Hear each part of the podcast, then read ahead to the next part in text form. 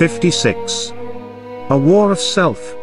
Allowing others to die so we don't have to is more than evil, so long as Russia continues peace is not an option. Fighting your own desire for a peaceful life.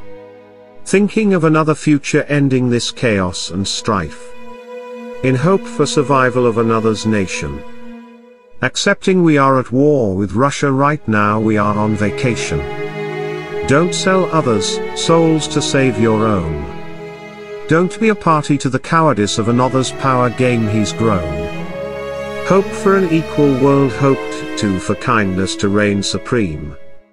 Even as Russia spew lies and create disinformation beware not all is as it seem. This is not David versus Goliath Ukraine are the superior force.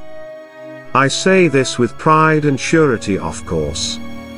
They who rose with power of justice and strength of heart. A war of self is what's taking part. Do not allow cowardice to claim your soul. This is our war and in the end victory is our goal.